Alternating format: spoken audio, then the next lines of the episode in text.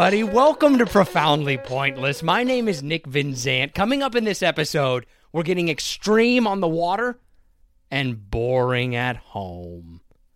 Say the most challenging, and it's probably the Indus River in Pakistan, some of the biggest whitewater that I've ever run, as well as um, I have the least amount of portages because I ran this one massive rapid as the first person to run it. Uh, the biggest waterfall I've run is uh, about 134 feet. I did it last um, beginning of last year. The biggest risk and the biggest thing people are trying to avoid when running big waterfalls is having the front of the kayak stay up, which is what called a boof, and that means landing flat off the waterfall. And what that would mean is that that can often lead to breaking your back. I want to thank you so much for joining us. If you get a chance, like, download, subscribe, share. We really appreciate it. It really helps us out. So, our first guest has taken on some of the most dangerous environments on Earth. We're talking about kayaking through Class 5 rapids in Pakistan and dropping off of 130 foot tall waterfalls in South America. This is extreme kayaker Dane Jackson. So, I was watching some of your videos on YouTube and I was trying to figure out is this safer than I think it is or more dangerous than I think it is? I would say there's probably a little bit more control and more that goes into the clips you're seeing than you probably realize. Like scouting, we look at the features, we have safety. Um, there's a lot of process, like, like a lot of things happen before we, you know, fall off a 60 foot waterfall, 100 foot waterfall run the biggest whitewater. There's a lot of things that need to happen before that. Act, like it's almost like a stunt in a movie. Like we scout it out, we make a plan. We need this person here for safety, and there's a lot that goes into it on top of just our general skill to do it safely. Um, so there's probably a bit more control than you think, but of course it's always dangerous because it's a natural river. I guess because I was looking at it, right? It's it's definitely not just like, hey, I got a life jacket on, like I'm gonna float, right? Does it work? Does it work like that at the end? Like, all right, whatever happens, I got this life jacket and I'm going to be okay. Uh, not quite. I wish it was that straightforward for sure. I mean, there are times that you know the river maybe just goes into a big pool below, and even if you came out of your kayak because you have that life jacket on, you're probably going to be fine.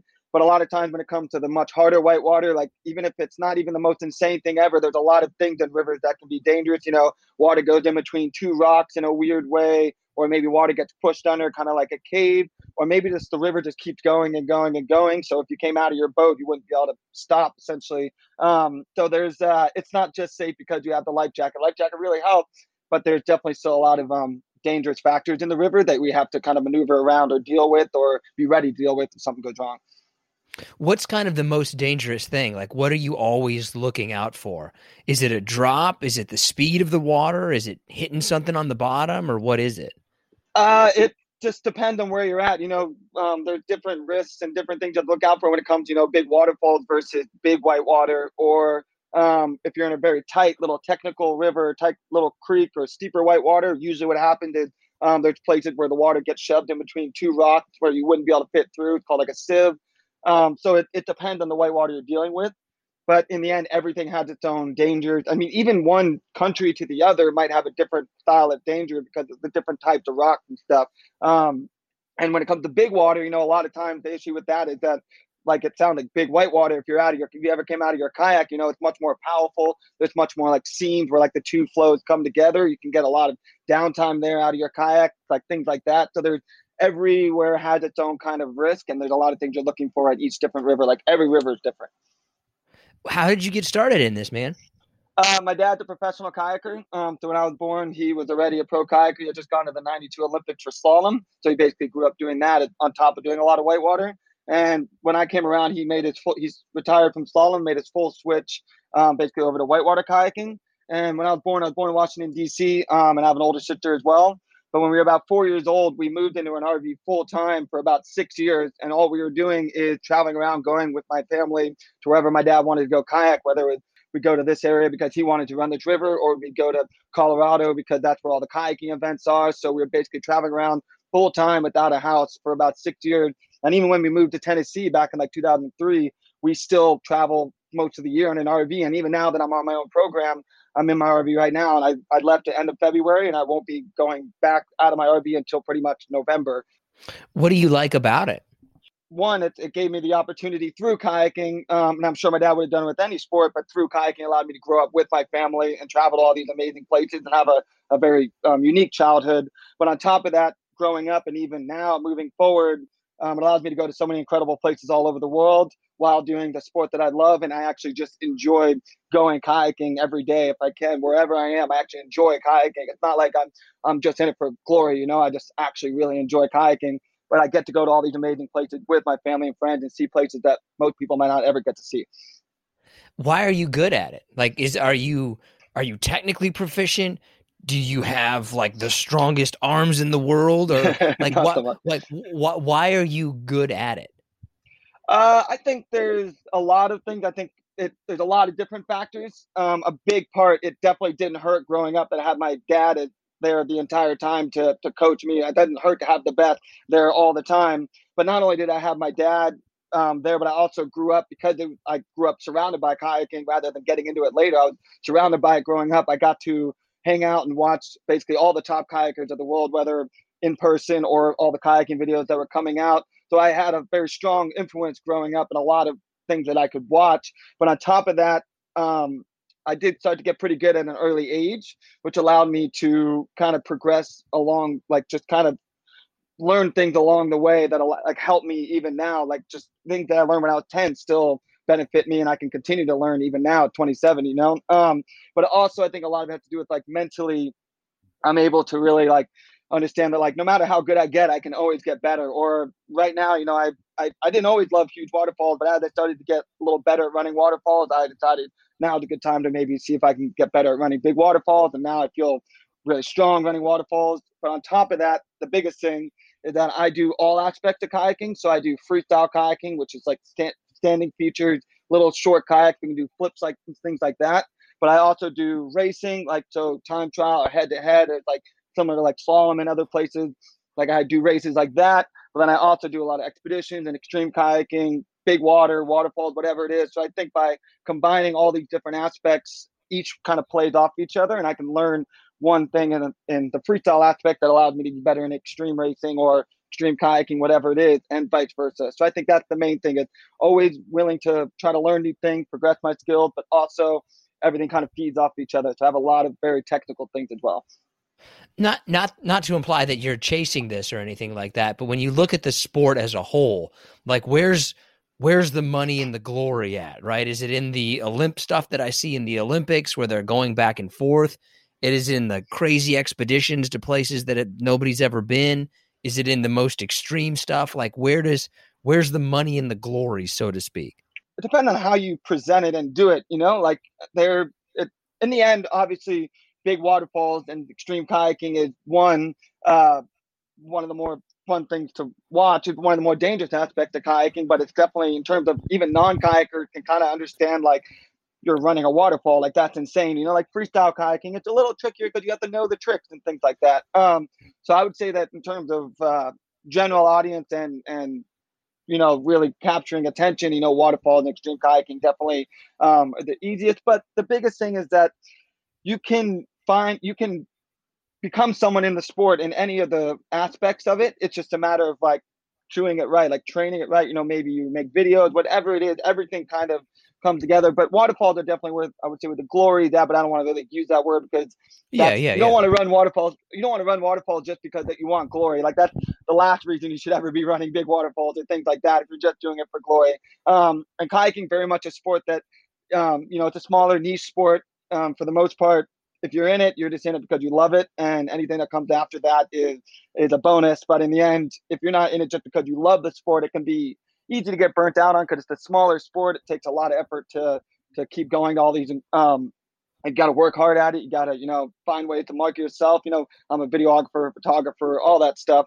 Um, so I have to do most of the work myself to present it out along with my friends. So it, it's a lot of work to be a pro kayaker, but that's what's great is that it's worth it because you actually just I actually just love the sport, and so do pretty much everyone that's in it. Do you now? Is this full time living? You can make a full time yeah. living off of it. Yeah, yeah, it, it's not always the easiest, but it's uh, um, I'm fortunate enough to have some big sponsors on top of the fact that I also have a lot of ways that I can market myself and, and work, whether teaching, photos, videos, YouTube, whatever it is. I have a lot of different things that I can apply to be a pro kayaker, and that's what a lot of people do as pro kayakers because it, it's not the biggest sport, so you can't rely on just 100% on skill alone. So you usually have to find something that allows you to continue to kayak. So some people teach in the summer and then travel during the winter or like my friend of mine coaches a traveling kayaking program, things like that. So you kind of got to find something that works with kayaking. And if you truly enjoy the sport, you're going to work hard and every cent you make goes right back into be able to kayak more. Okay, I'll ask if you want to answer this directly, feel free to just put a number on it. But let me ask you this. Essentially when you when you look at your earnings, are you closer to ramen noodles or mansions? uh, it's all relevant.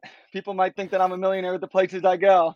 Like I, people think that because I'm in the big RV, I got a truck and I get to travel year round. They're like, you must be a millionaire. It's like, no, I just like kayaking. I like what I do, so I spend, I put all my money towards kayaking. When when you run a river, are you fighting against the water, or do you just go with it and like, I'm just trying to survive here?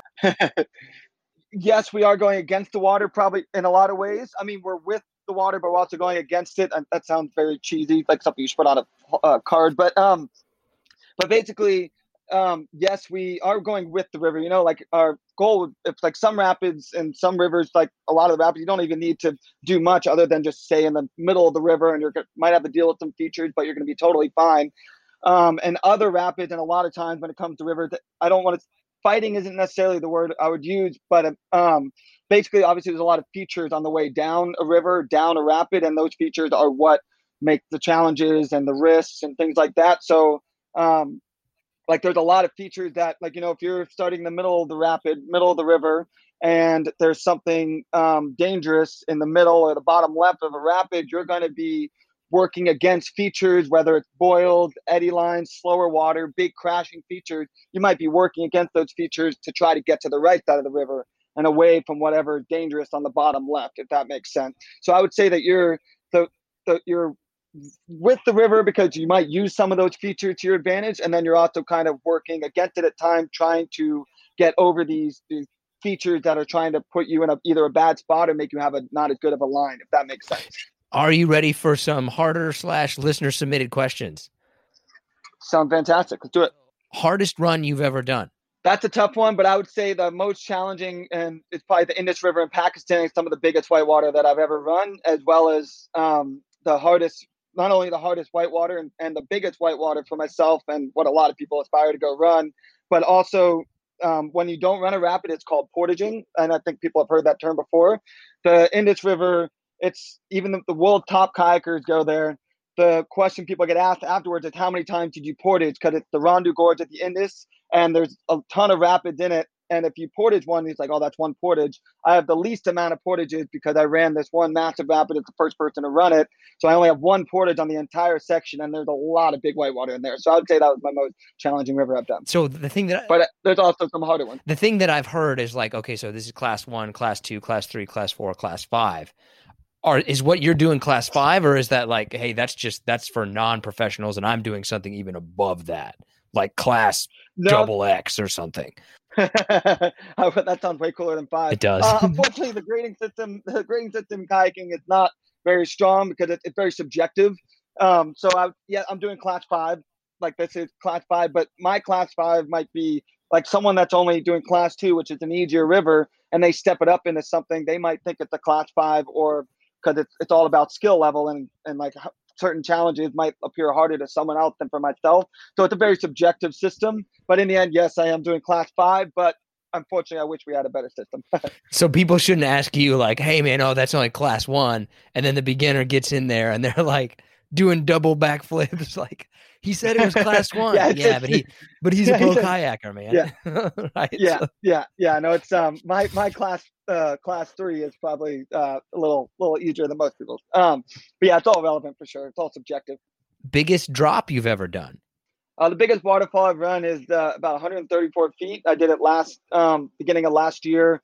Uh, the Salto Maule drop in Chile.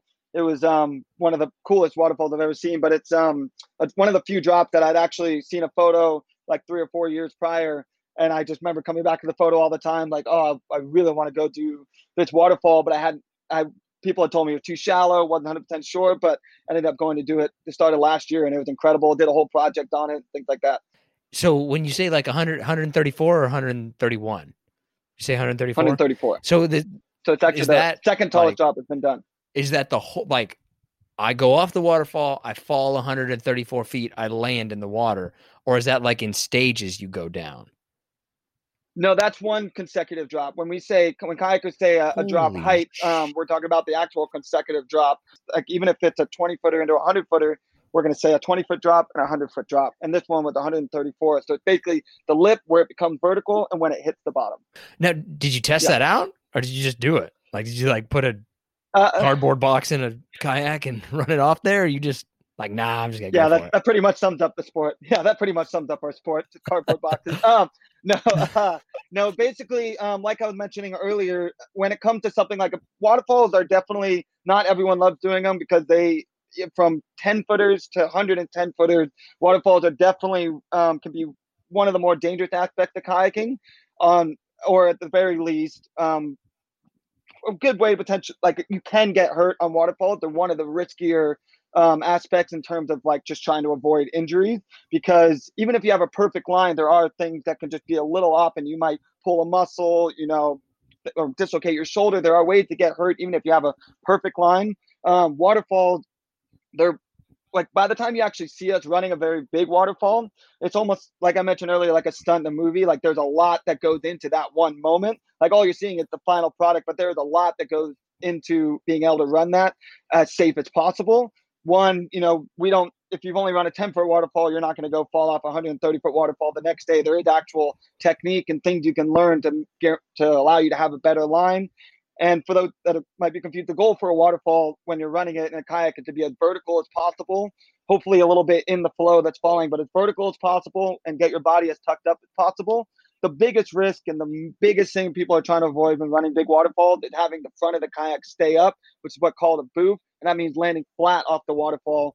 And what that would mean is that that can often lead to breaking your back. Now, the crazy thing and the often scary part is someone that runs like 100 foot waterfalls people break their backs on 10 foot waterfalls, 15 foot waterfalls um, by landing flat. And some people might by accident boof up like a 90 foot waterfall and be totally okay. It, you never know sometimes when it comes. So that's the ultimate goal is to land as vertical as possible. Sometimes you go over the handlebars and land on your head, which is not as bad as landing flat, because usually what will happen is you eject out of your boat when that happens. So that's a much better situation than potentially breaking your back. So either way, when you're scouting a waterfall, the biggest question you're always asking is like, what's the best way to make sure I get the front of the kayak down and land as vertical as possible? And the crazy part about that is you actually only have the like split second at the lip. You only have that just like top like 10 feet of a drop to really set your angle. You can make adjustments, but if the front of the kayak starts coming up at the top of the drop, there's not so much you can do to save it at that point. So there's a lot of technique and skills and things you can learn to allow yourself to have the best line possible. And then on top of that, the best way is usually we actually will go look at waterfalls without water before we even get to run them because we'll swim below. We'll see is there a cave behind it? Is there a shelf coming out from below the flow? Like there's a lot of things we scout before we even fall off of it. So the perfect world is we see it without water. We swim around below. We check behind the falls. We check all the different things. Make sure it's deep. And then once there's actually water, whether rain fed, dam release, whatever it is, then we have safety team below. We'll have three or four people, maybe two people on their boat, two people on the shore with throw bags, with rope to throw at us. Like, so we have a lot of safety and planning that goes into it. So that way, if something goes wrong, we're ready. We're definitely not just showing up and falling off of it. Wow. Man, if I was going to go off a 134 foot waterfall in a kayak seems like that would be the worst way that I would want to do that personally. Right? Because it looks like, all right, what's the plan? I'm going to slam my face into the water. all right. yeah, put it like right. that. Yeah, I guess when you put it like that. right. Yeah, that's, that's basically all that's happening. But it looks cool. That's good. Did you, you have like any, did you get anything from it or were you just any bumps, bruises, nothing? Or did you just like, all right, it's no, tomorrow's Tuesday? yeah, well, the funny the funny thing about that is, um, so I ran that waterfall, and sometimes waterfalls can um, be anywhere from feeling absolutely nothing, just almost just like a transition and flow, like almost just jumping into a pile of pillows. It can, literally can like I always use that reference, but it's the only thing I can think yeah. of. Um, but it can sometimes feel like nothing, where you you run the drop and you feel exact same after, or sometimes it can feel like getting hit by a train. It just depends on the line, the drop, and sometimes it just comes down to just the slightest change in angle um, but that one I was um, totally totally fine. Had I expected to have a much bigger hit, but it was very soft. Didn't feel anything. Um, and then I actually two days later on the morning of my flight, uh, it was an 11 hour drive, but I drove like seven hours the wrong way so that way I could run another 100 foot waterfall that I'd always wanted to do. Uh, I ran at like 7 a.m. and then I rallied 11 hours and barely caught my flight um, out of Santiago because I just always wanted to do that drop. This that kind of feeds into this other question: run where you just got your ass kicked, either from like a physical or a Uh, technical standpoint. You like you just got your ass kicked. Um, I've been uh, pretty fortunate in the end. Like I, it's hard to think. I mean, there's been times even on uh, more than anything on waterfalls. You know, I've had a few times where things haven't been as soft. Whether I've you know I've pulled a few muscles, I've probably broken a couple ribs. Um, there's one time where I ran. A lot of times you want a good amount of water when it comes to running waterfalls because there's more water there is. There's more aeration. There's bigger boils below. So you know if you the big difference between jumping into aerated water versus jumping into flat water. So the more water there is usually means that you can have a softer hip because there's more flow, more boils. It doesn't always mean a softer hip, but you definitely don't want to fall off a waterfall that has no water at all because then you're just landing in green water and that would be a lot worse. Um, one time I ran a, a waterfall that wasn't didn't have as much water as I probably should have run it, but it's a drop that hadn't been done in Hawaii, and I really wanted to do it. It's about 50 feet, not crazy tall, but still a solid side drop. Didn't have, I had a pretty good line, but like I said, you want to stay tucked forward, you paddle off to the side. I unfortunately opened up a little bit and I kind of landed behind the waterfall. It wasn't a very high volume waterfall. I kind of landed in the green water behind it. And from that impact, it actually kind of almost knocked me out essentially, um, where I was actually like out of it for like 20 to 30 seconds. Kind of like, luckily I stayed upright, but I definitely blacked out for at least 20 seconds, kind of like pattering the water, like really confused and out of it. And then once I came to, I was luckily still upright, but it was definitely uh, one of the bigger kind of impacts I've had in on a waterfall and kind of anything in general. Best place in the U.S. to kayak. Best place in the world. Depending on what you want to do, I wish that was an easier question to answer, but I would say that um, every, uh, U.S. has a couple different hubs, depending on what you're looking for, whether it's steeper kayaking or freestyle kayaking or big water, whatever it is. Um, the Southeast is an incredible hub for kayaking because it, you can kayak almost year round, even in the winter, because we don't really get that much snow in a lot of the areas. So if it rains, you can go kayaking even over Christmas. Um, so the Southeast is an incredible spot, but there's always California, Idaho, Washington. So depend on what kind of kayaking you're looking to do. Uh, best spot in the world. Again, what you're looking for if you want big water, Africa is usually like the place to go. Like the Zambezi River that's below the um, Victoria Falls, one of my favorite sections in the world. I go there every winter. Um, the Ottawa River in eastern Canada for big water. And you know, if you want waterfalls, Mexico, or you can go to Chile. Big water, go to Pakistan if you want. Like it, there's kayaking all over the place. It depends on what kind of kayaking you're looking to do. You know, New Zealand, it's India, Indonesia. There, it's everywhere. But yeah, no, I'd say um, North America and um, Chile as well as Africa like the strongest, uh, the more popular areas for sure. And obviously, there's a ton in Europe.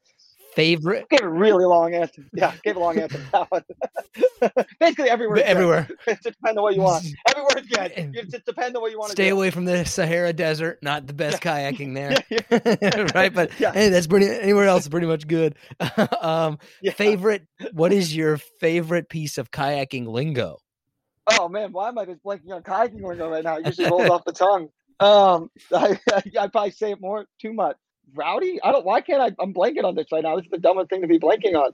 I can I can talk for ten minutes about all the places in the world, but I can't think of the one. Um, it's just embedded. So I'm like, I don't know what what is my favorite. Best kayaking scene in a movie. Like, it needs to be kayaking or kind of just involved with like the river. Anything. Anything overall. Um, well, it depends on whether or not you mean cheesy or epic. You know, there's when it comes to you know, there's always the like movie scenes where the person falls into the river, they're like splashing around in flat water, and all of a sudden it cuts to some aerial shot and like the worst CGI of them just falling off of like a 600 foot waterfall and then being totally fine after. Um, like there's movies like that all the time. Uh, I mean, uh, depend on what there's. I mean, there's like you know, there's kayaking like into the wild. Like a friend of mine did the stunt work for that on the Grand Canyon. Um, and then there's uh, um, uh, without a paddle. There's a, a drop that they fall off. The three of them fall off a, um, in a canoe. They fall off like a 80 foot waterfall, which a, friend of mine actually did the stunt work for that as well. So it's uh, but there, there's not a whole lot of kayaking in movies, but there's definitely a lot of ridiculous scenes in movies where they're actually like it's it's the worst CGI, but they're just falling off 500 foot waterfalls and being totally fine with it. It's like Rambo or pretty much any Harrison Ford movie or things like that. If there was a fight between kayakers, canoers, and stand-up paddleboarders, who's winning? oh man. Um, uh, uh, well, it's going to be between the um, kayakers and supboarders. Sorry, canoers, but that's just kind of. I think. I mean, I don't know. They're they got they, canoers usually. They, maybe they like to hunt. Um, they got. Um, I uh, man, that's tough. You know, kayakers. I mean, both suppers and kayakers have like they're they're tough. You know, supboarders have the long paddles. They definitely have uh, more ability to. You know, they have a much better weapon. Although our paddles are pretty long, we got blades on both sides uh, it, that's going to be a battle to the end. It's going to be last man standing. I think that would be that would be a brawl. I think people will pay pay per view for that. um, yeah, no, that's that's going to be a tough one. I think it'll be kayakers and suppers to be the last one standing. Who it's going to be though, I don't know. Mistakes that a newbie makes. One probably tried to learn by themselves, and or just more than anything, kind of uh, gets um, demotivated or just kind of loses motivation when they're not progressing as fast as they might expect, or maybe there's other people progressing a little faster. So I'd say the biggest mistake a newbie make is is like something come will come fast, something might take a little bit more time, but just act just have fun with it because if you're not having fun during the learning process, it doesn't mean it'll be fun later because it's always a learning process and it's always ways to progress. So yeah, just making sure you're actually really enjoying yourself and having fun with it, no matter how quick or slow something's coming to you. Tip or tip or piece of advice that you would say changed your approach?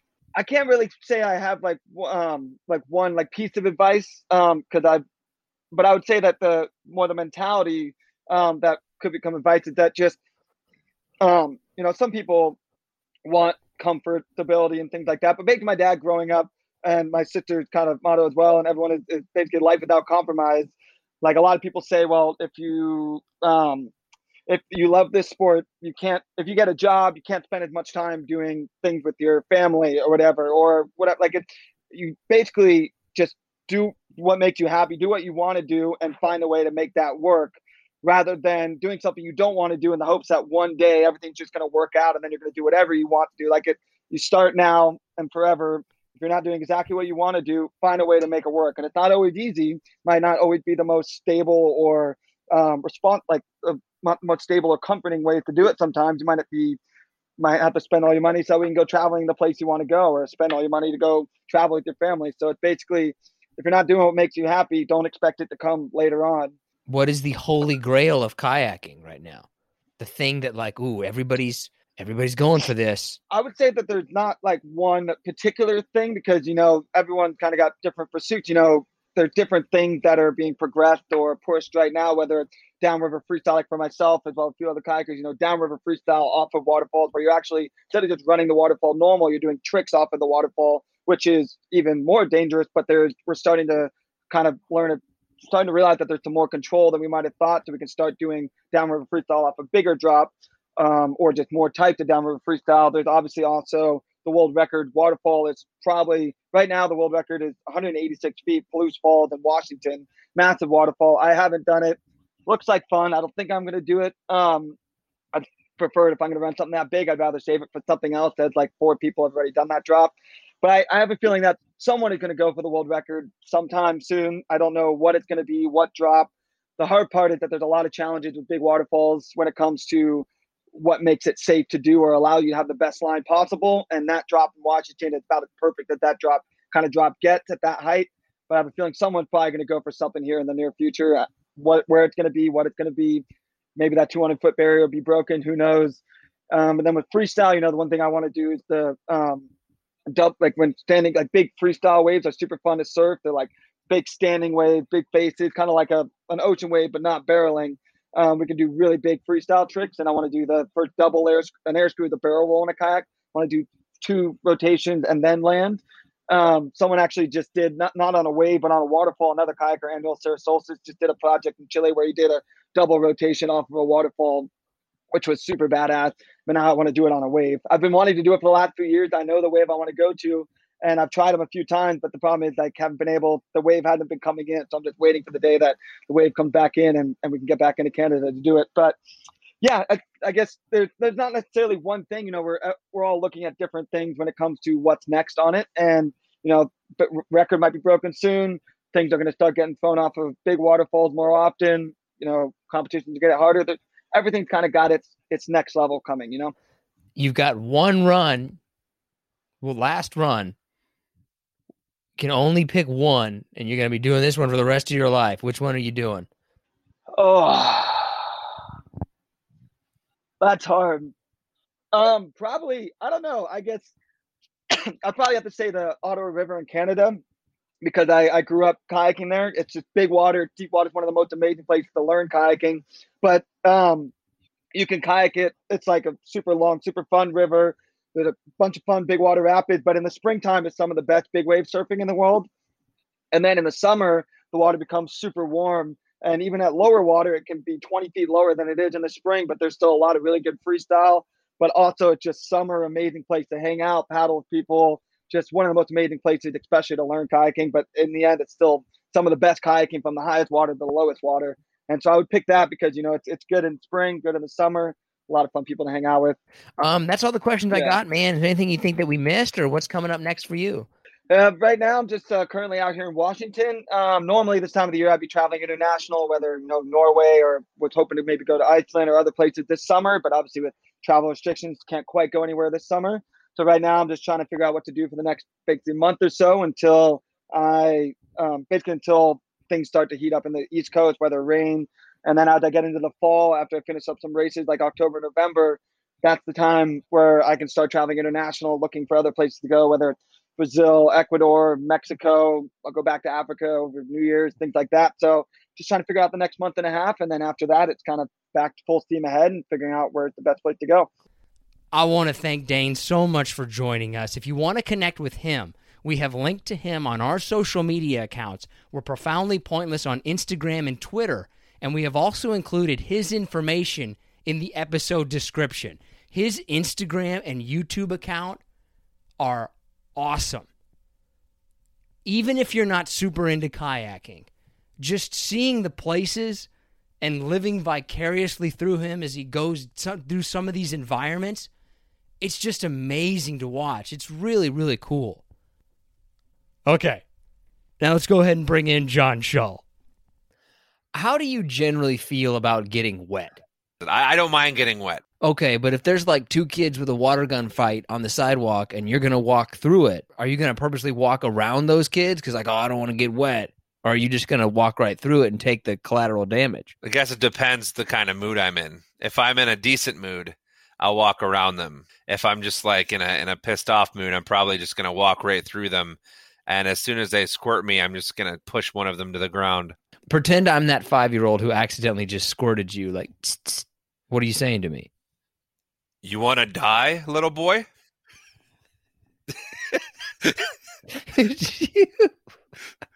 no, I mean, I mean, I, am not going to be confrontational. I'm, I'm going to say like, please don't squirt me, and then they're not going to listen, and they're going to squirt again.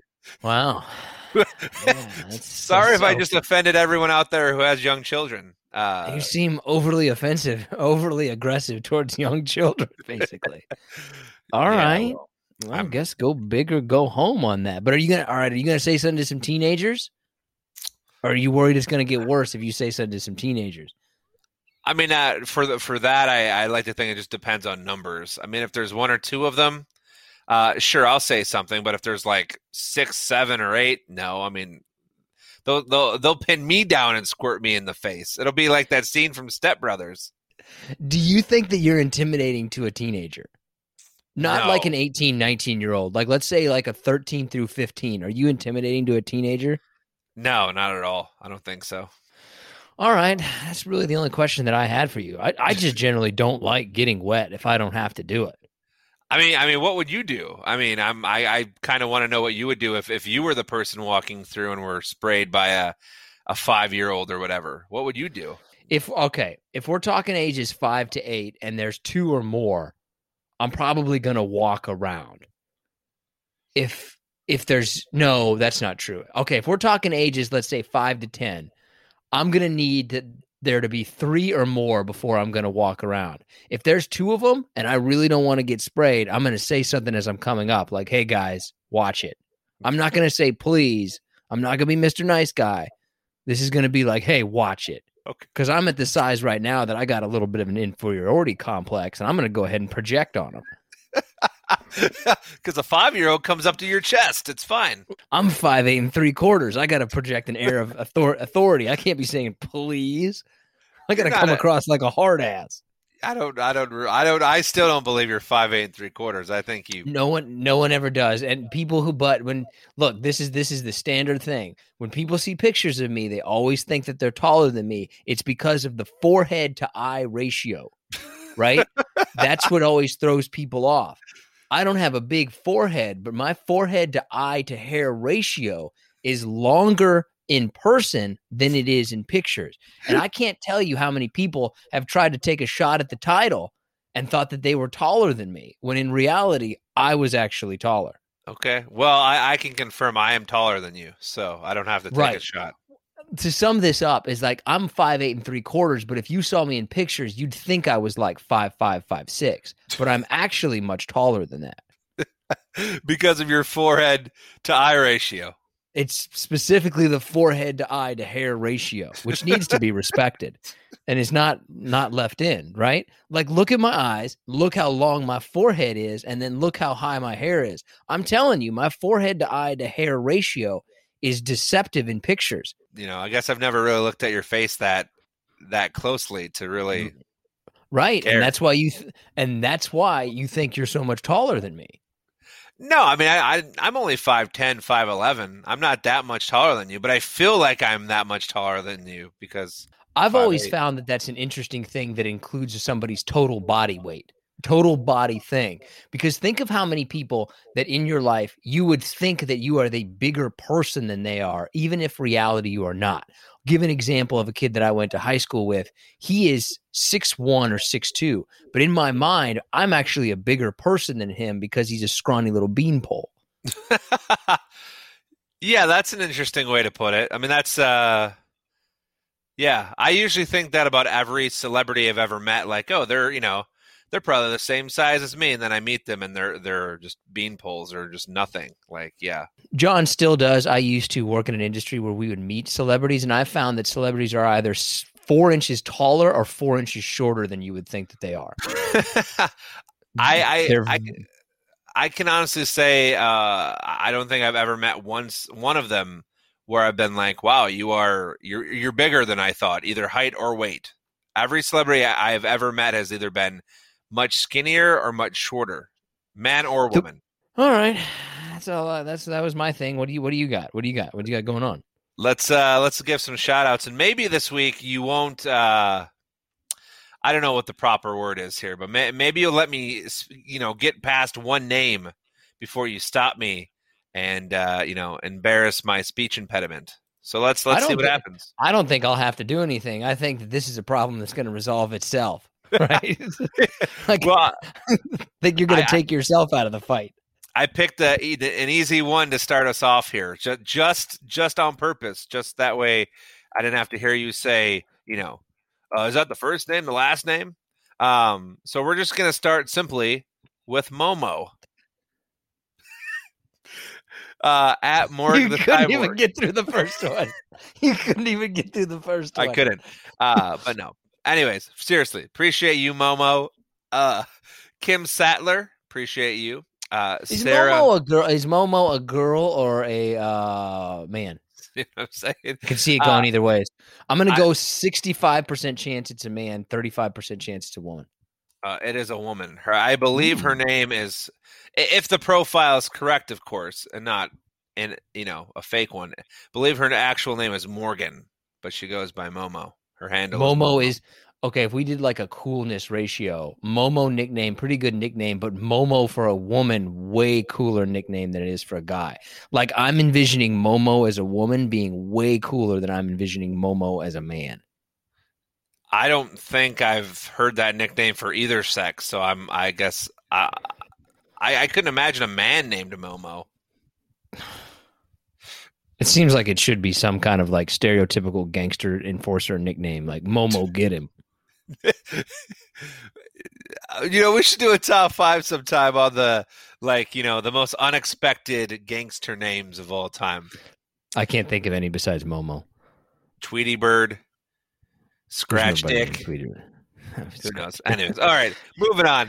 Uh, I It's surprising that there's not more guys with a nickname Dick Scratcher. It really is, right? seriously underrepresented in the in the nickname community is like Dick Scratcher. All right, moving on. Uh, Marina, appreciate you. Marina Lemons. Uh, Sarah Vayler, Preston, Rich Hughes, Courtney, Aaron Hart, Jake, and Antoinette. Oh my, I fucked it up. Antoinette Weatherly. Antoinette. oh boy, I apologize. Antoinette. My face is so red right now. I no one even sees it except for you, and I know I fucked it up. Antoinette. All right, uh, I just want to move on. Uh, I'm sorry, Antoinette, but uh, appreciate you. Yes. Yep. All right. Uh, let's see here. This one. Uh, put these in order from uh, least favorite to favorite. Chips and there we go. Uh, chips and salsa, chips and guac, or chips and cheese. First of all, the fact that you said chips and chips and guac automatically irritates me. You're a 30 plus year old man. You don't need to abbreviate guac. All right. Say guacamole like you're supposed to. We as a society shouldn't be so lazy that we got to abbreviate every goddamn thing. Okay. Say I- I- guacamole. I feel like you're taking this out of context. Guacamole, Thank you. Chips and guacamole, chips and salsa. And what was the other one? chips and cheese. Oh, chips and cheese is probably my number one, but you can't have that all the time. You're gonna you're gonna have some serious heart issues. So I would say that chips and cheese is easily the best, then chips and salsa, then chips and guacamole. I'm going. I'm going guac, chi, and then sol. Got and yet, and then you wonder why you can't why you're talking about Antoinette, yeah, that was that was a pretty terrible mess up. right? This all flows together, man. This all flows together. Right? You're be, just uh, you're you're dumbing yourself down over there is what's happening. I I don't know. I, I picked too long of a name. I don't think I've had a name that long on my on my sh- shout outs on episode 158. You know, look, I'm just saying that this is basically the problem with society is that we've taken so many shortcuts and when we got to do something hard, we can't do it anymore. Like the brain's shutting down. That's why I have such a problem with it. I don't have any idea how this how this has uh, anything to do with me, but uh, all right. Um, uh, how do you feel? This isn't really a, a you know a direct answer question, but um, if you were to pick one athlete or or celebrity to star in, say, a Space Jam type movie, who are you going with? Well, Michael Jordan. No, it can't be Michael Jordan. It can't be LeBron James. you said I could pick sake. one person. I would pick Michael Jordan. So it has to be like a Space Jam movie, but I can pick any athlete that I want to. Yeah. Bartolo Colon. yes. Oh, he's so great. For I'm sure not a lot of people know who that is, but uh, that's fantastic. Um, Bartolo Bartolo Colon is probably the least athletic looking athlete of all time. Other than that, you know, I would go with Leon Lett, the guy who I believe got arrested for transporting 500 pounds of marijuana across state lines. I'm a big fan of Leon Lett. just a thing. Now it's legal. Russell Wilson. Russell Wilson could probably do it for football because he's like generic enough. Oh, Russell Wilson. Russell Wilson's your favorite because you're a football fan now. Uh, no, my favorite player is Sebastian Janikowski and always will be. R.I.P. R.I.P. Did he actually die? Uh, no, but his football career is over. Yeah. Well, you know. All right. Anyways, moving on. Um. Uh. s- Uh. So, uh, kind of the current event thing. Um. Uh. They're expecting to open up the Canadian-U.S. border soon. Uh. How, how do you feel about that? You going to be one of the first ones to to cross the border and go uh go into Canada or or what? Because I know I haven't even left Michigan. Uh. You know, and we're still in the middle of a pandemic. I can't imagine crossing the border uh, with the pandemic still raging out of control like it is. I wish I kind of cared, honestly. You live right there. You live. I mean, you just don't go. I live right there, but I'm still like three hours away. I mean, I got to get in a car and drive. I got to plan my day. It's too much work for me. It's still a vacation. Oh well, that's. I I go 15 minutes down the road and I'm in Canada, so it happens. I mean, are you excited about them opening up the Canadian border? I mean, I am, but then again, I mean, you, you look at the state of the of the country, and it's like, Oh, here we go. listen, I, I'm not, I'm not, I don't, I'm not bringing up, uh, you know, billionaires going into space this week. So there's Oh, that. God. We actually got some comments about John. For people who maybe didn't hear last episode, John has designated himself Space Commander, and he's now in charge of who and who doesn't get to go to space because No, he's I- really upset about it. Listen, we don't need to go back into it. Listen to the last episode if you want to hear my rant, but I just think it's garbage. Anyways, uh, I feel like I feel like you're turning into the space and geography police right now because you were complaining about space and who could go to space last episode, and now you're complaining about going into the crossing into Canada. What, I'm who, who is allowed to do things according to you, there, space cop? well, listen, I would also, geography, geography, geography president. who gets I to would- do what? I would also have canceled the Olympics. So I guess I'm just a big curmudgeon all the way around. Yeah, you kind of sounded like a curmudgeon a little bit, right? Because Did you The- wa- did you watch Space Jam? Are you going to complain about how it wasn't as good as the original now? nope, just gonna sit here. you were. yeah, Nope. you were. I, I mean, I the, the other thing I wanted to ask you about was, you know, I watched Space Jam the other night in the comfort of my home. I, I have I have no I have no um want to go to the movie theater anymore. Like I, I don't I don't want to pay the money. I don't want to be around the people. I can literally have everything I want and now watch it in my home. Why would I ever want to go to a movie theater ever again? I don't look. I think that there are some movies that are few and far between that I would be interested in going and seeing in a movie theater. Like it's got to be a visual or auditory spectacular kind of movie. Other than that, I really don't care. And my TV is literally 10 years old and I'm like, yeah, okay, I got it. well, It's going to take a lot. I think that movie theaters are basically made so much for people in really hot places that don't have anything to do, and that's where okay, let's go there, or you go there in the winter, right? If you got other shit to do, you're probably not going to a movie theater unless it's a really awesome movie. So I have no to answer your question. No, I have no desire to go back and see a movie. Yeah, me, me either. And I would also say check out Space Jam 2 if if you have any interest at all. It's okay. I mean, it is what you think it is. Can you give me a two sentence review without giving away any of the plot? Not as good as the original. LeBron James disappoints. Mmm. Is he not a good actor? Is he not a good actor? No, even for a sports guy, you're like, oh, he's bad even for a sports guy. no, but I, I also think that the bar was set by you know Jordan. I mean, he didn't do a good job either. But it's like I, I think watching Space Jam, it's like you expect a certain type of Uh, of of I don't know character out of that main role, and LeBron James just didn't do it for me. Who's your best sports actor then in your in your opinion? Oh, I mean that's easy, man. That's The Rock, hundred percent. He's not an athlete. Oh, He's not a sports guy. He's not the same thing. You had to play outta here. professionals. You had to play sports on a professional level, and not wrestling. um, that that's insane, man. I mean, it's called professional uh, professional wrestling for God's sakes. Is it a sport? Uh I mean, it depends who you ask. It's real to me. Damn it! We need to get that guy on here, man. It's real to me. Imagine that guy. It's not a sport. Okay, so who's then your best sports acting? Golly, I'm not even entirely sure I can name you 15. Well, like uh, that had actual roles. I mean, I could think of cameos, but uh I can run through a couple off the top of my head. Uh, Brian Bosworth, the Boss.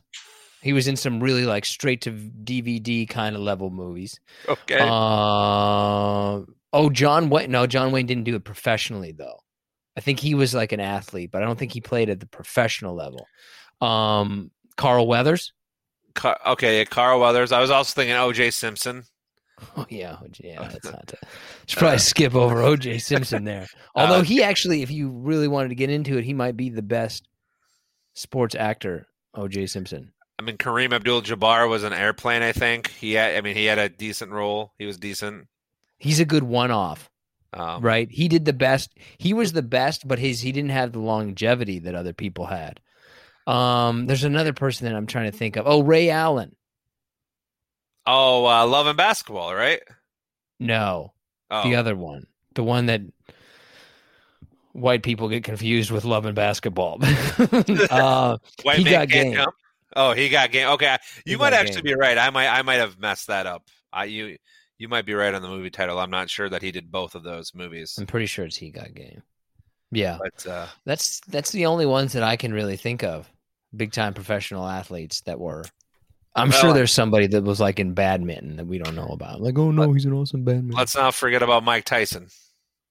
Was Mike? Ty- oh yeah, Mike Tyson is like the Kareem Abdul-Jabbar of the modern age, though, where he was great in that one role, but he never he couldn't do anything else besides that. Uh, okay, all right.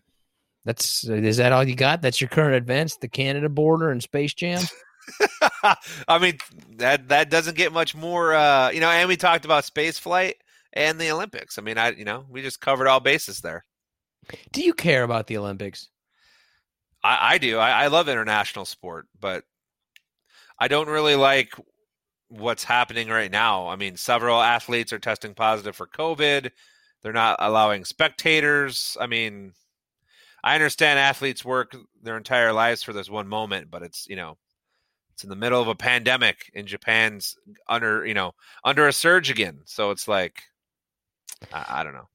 it kind of is crazy for some athletes when you think that like okay just push it back one year but imagine you're in like track because track is a very physical prime kind of thing so imagine that in 2020 you were going to be 27 and now you're like out of your physical prime running like Yeah. for some athletes that's probably a huge deal to move it back a year like gymnastics I mean, women's gymnastics, which I know nothing about, but you basically see them for one Olympics and then never hear about them again.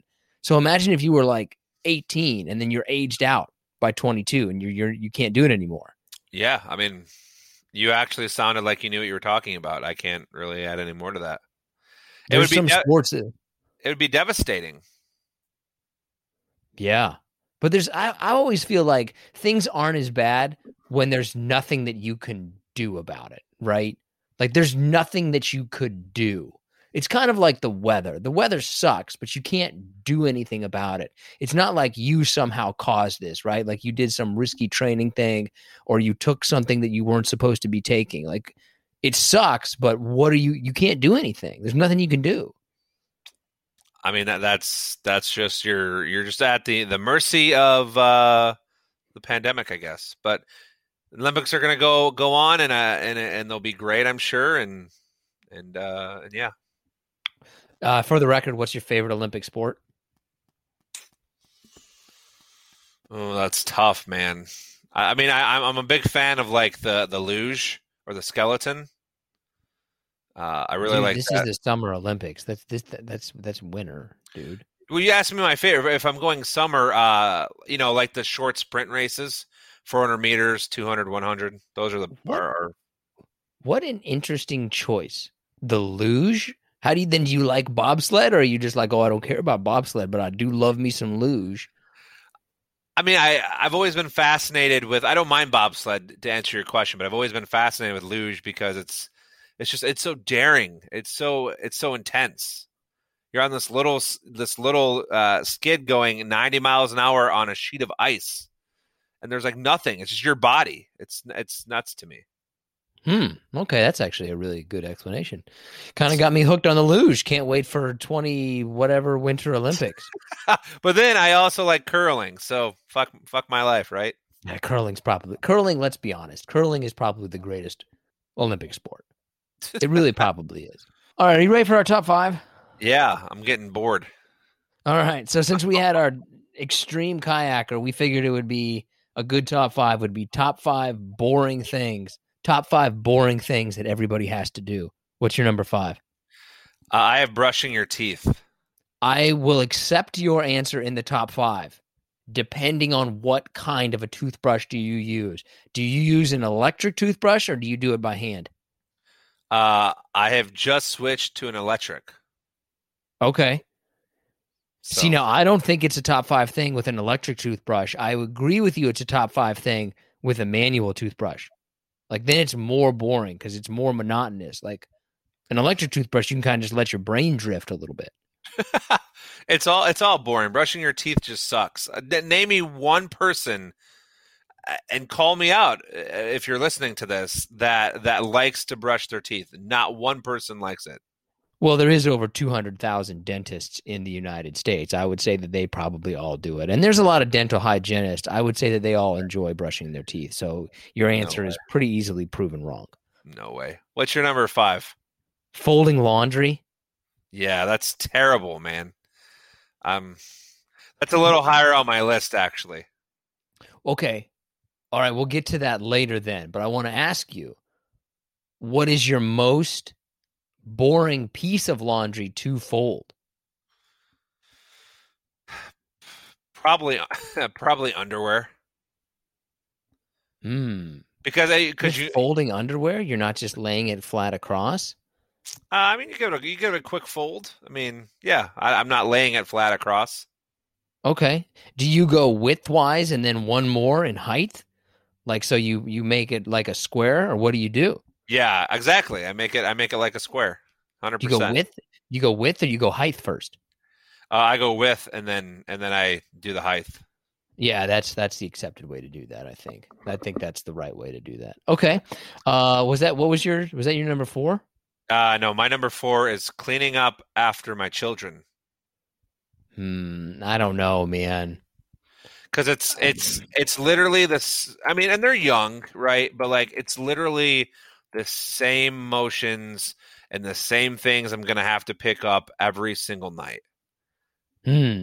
I mean, maybe I'm just a more involved parent than you, but I make them clean it up. I'm not doing that crap. They can do it. Uh, They can I get it out. They can put it back.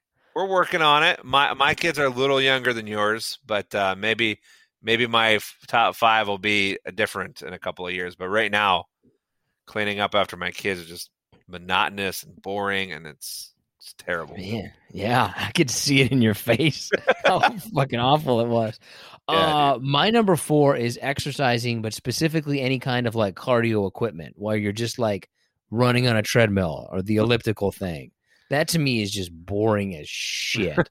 I mean, you better have something going, music or something playing on an iPad, or you're gonna get real. It's real tired of going nowhere fast. I don't. I exercise and don't bring anything. I'm just standing there staring at that screen, watching every agonizing second tick away, and it's wow, awful. That's, that's the worst. You're Yeah, a- dude, I got to come up with a new strategy. Yeah, you, you you say I don't have a plan. That sounds like you don't have any kind of plan. Yeah, dude, I gotta, I gotta work on this. All right, what's your number three? So my number three, yeah, that's where I that's where I had folding laundry. Is that my number three? Okay, what's the most exciting piece of laundry to fold for you? Um. Oh my god, probably socks. Yeah, dude, that's what I was gonna say too. Socks is easily the funnest, right? Yeah, do because you roll them up? Do you roll them up in the ball?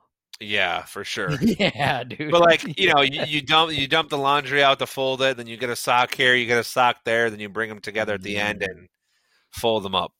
I save socks for last. That's like a reward to me, Yeah, I, I wow, I do too actually.